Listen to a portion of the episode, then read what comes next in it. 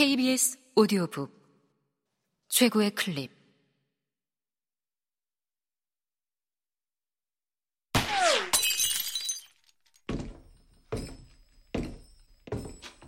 KBS 오디오북. 몰타의 매. 대실 해밋 지음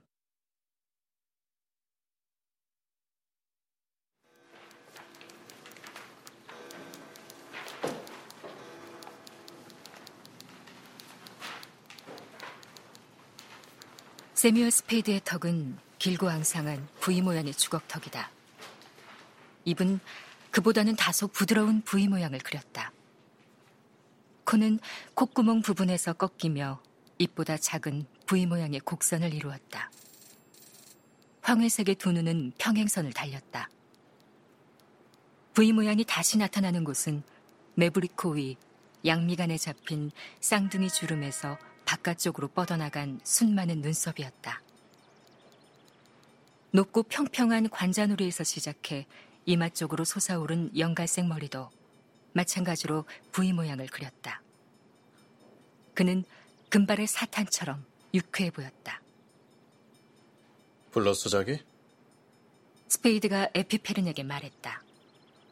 에피페린은 햇볕에 잘 그을린 늘씬한 아가씨로 얇은 모직으로 만든 황갈색 드레스가 젖은 듯 몸에 착 달라붙어 있었다. 사내아이 같은 얼굴과 반짝이는 갈색 눈동자는 장난기가 가득했다. 그녀가 문에 등을 기댄 채 말했다. 어떤 여자가 탐정님을 만나고 싶대요. 이름은 원덜리고요. 의뢰인이야? 그런가 봐요. 어쨌든 만나보면 미칠걸요? 죽여주거든요. 그럼 들여보내, 자기. 어서. 에피페리는 다시 문을 열고 바깥 사무실로 나가 문고리를 붙잡은 채 말했다. 들어오세요, 원덜리양. 고맙습니다.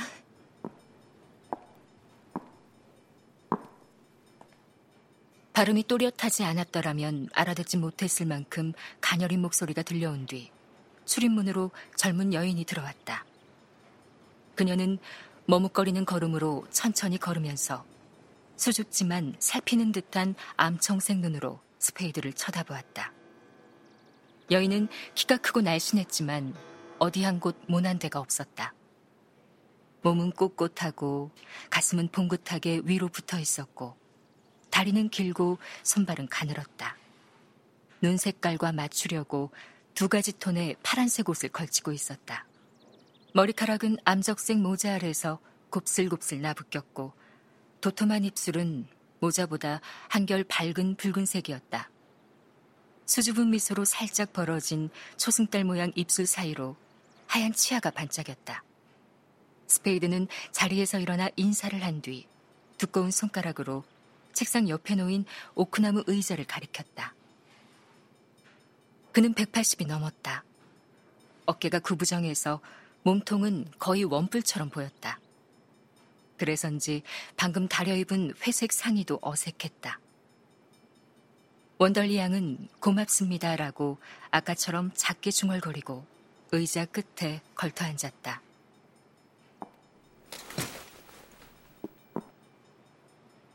스페이드는 회전 의자에 몸을 파묻고 의자를 90도 돌려 원덜리 양을 마주보고 점잖게 미소 지었다.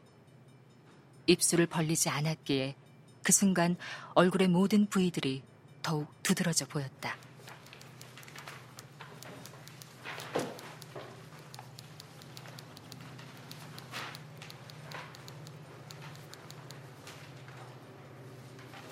닫힌 문으로 에피페린이 타자기를 톡톡톡 치는 소리와 전화 받는 소리, 웅얼거리는 소리가 희미하게 들려왔다. 어딘가 가까운 사무실에서 전동기가 돌아가는 둔탁한 소리도 들렸다. 책상 위에는 담배꽁초가 가득한 노수의 재떨이에서 피우다만 담배가 희부연 연기를 피어올리고 있었고 노란색 책상 상판과 초록색 앞지와 서류 위에는 지저분한 잿빛 담뱃재가 여기저기 흩어져 있었다. 다망색 커튼이 쳐진 창문이 15에서 25cm쯤 열려 있어 그 틈으로 뜰에서 나는 희미한 암모니아 냄새가 흘러들어왔다.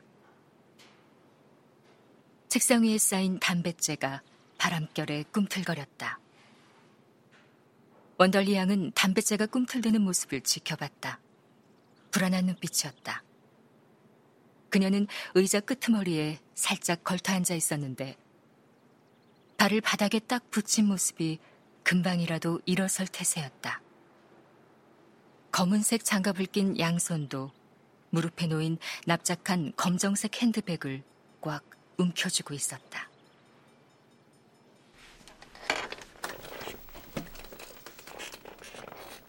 자, 봅시다. 제가 무엇을 도와드릴까요, 원덜리 양? 스페이드가 의자를 흔들면서 물었다.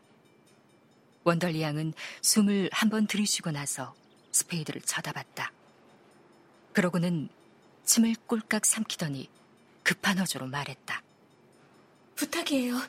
제 생각에 전 그러니까 여기서 말을 끊은 원덜리는 반짝이는 치아로 아랫입술을 지그시 깨물고는 입을 다물어 버렸다. 오직 암청색 눈만이 애원하고 있었다. 스페이드는 다 이해한다는 듯 미소를 지으며 고개를 끄덕였다. 그러고는 걱정할 것 전혀 없다는 듯 밝은 표정을 지었다. 먼저 자초지종을 말씀해 주시죠. 그래야 어떻게 처리할지 알 수 있으니까요. 아, 되도록 처음부터 차근차근 설명해 주시면 좋겠군요. 뉴욕에서였어요. 네, 그랬군요.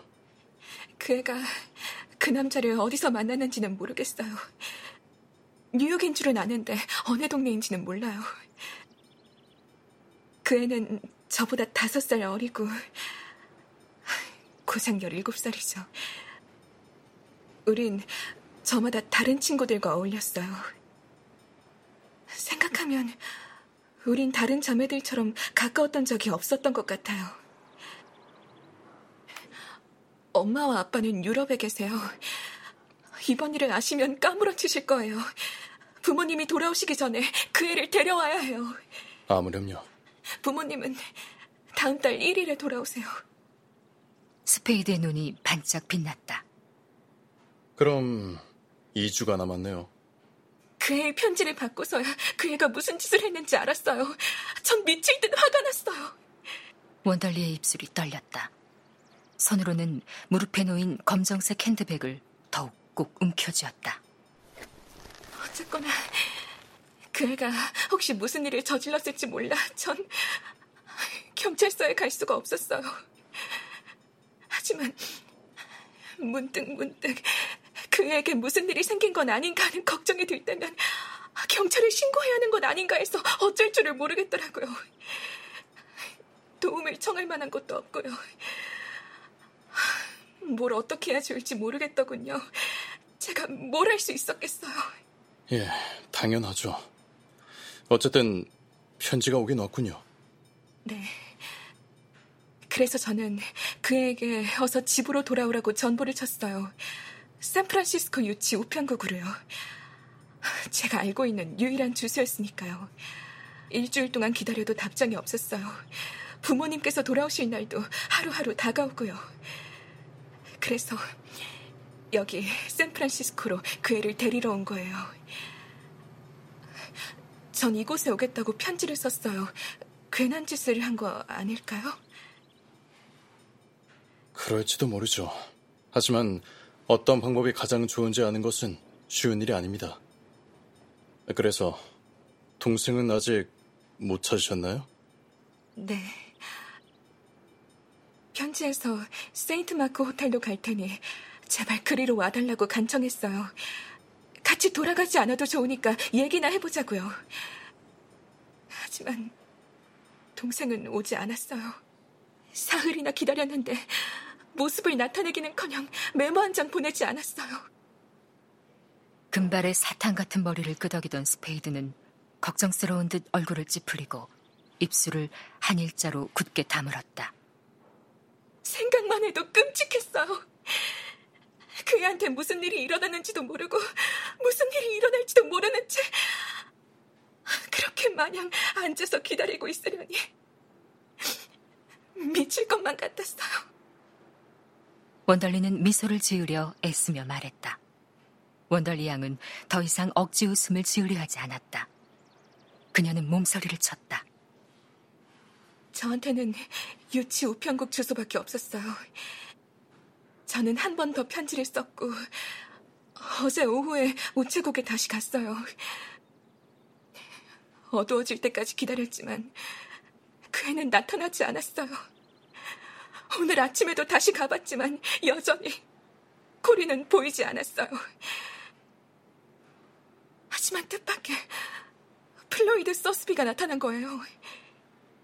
스페이드는 다시 고개를 끄덕였다. 걱정스럽던 얼굴은 사라지고 대신 바짝 긴장한 얼굴로 변했다. 원덜리 양은 절망적인 목소리로 말을 이었다. 플로이드는 코린이 어디 있는지 말해주려 하지 않았어요. 그냥 그 애가 잘 있고 행복하다고만 하더군요. 하지만 제가 그걸 어떻게 믿겠어요? 그건 어차피 플로이드의 말일 뿐이잖아요. 아닌가요? 예, 그럼요. 하지만 사실일지도 모르죠. 그렇다면 얼마나 좋을까요? 정말 그랬으면 좋겠어요. 원덜리가 외치듯 소리쳤다. 하지만 이대로 돌아갈 순 없어요. 동생 얼굴도 못 보고 전화 통화도 못 하는 걸요. 플로이드는 절 그 애가 있는 곳으로 데려가려 하지 않았어요. 그 애가 절 보려 하지 않는다는 거예요. 전 믿을 수가 없었어요. 그러자 그는 절 만났다는 얘기를 그 애한테 전해주겠다고 약속했어요. 만약 그 애가 오겠다고 하면 오늘 저녁에 호텔로 데려오겠다면서요. 하지만 보나마나 그 애는 오지 않을 테니 그때는 자기라도 오겠다고 했어요. 그는 그때 문이 열리자 원덜리 양은 깜짝 놀라며 손으로 입을 막았다.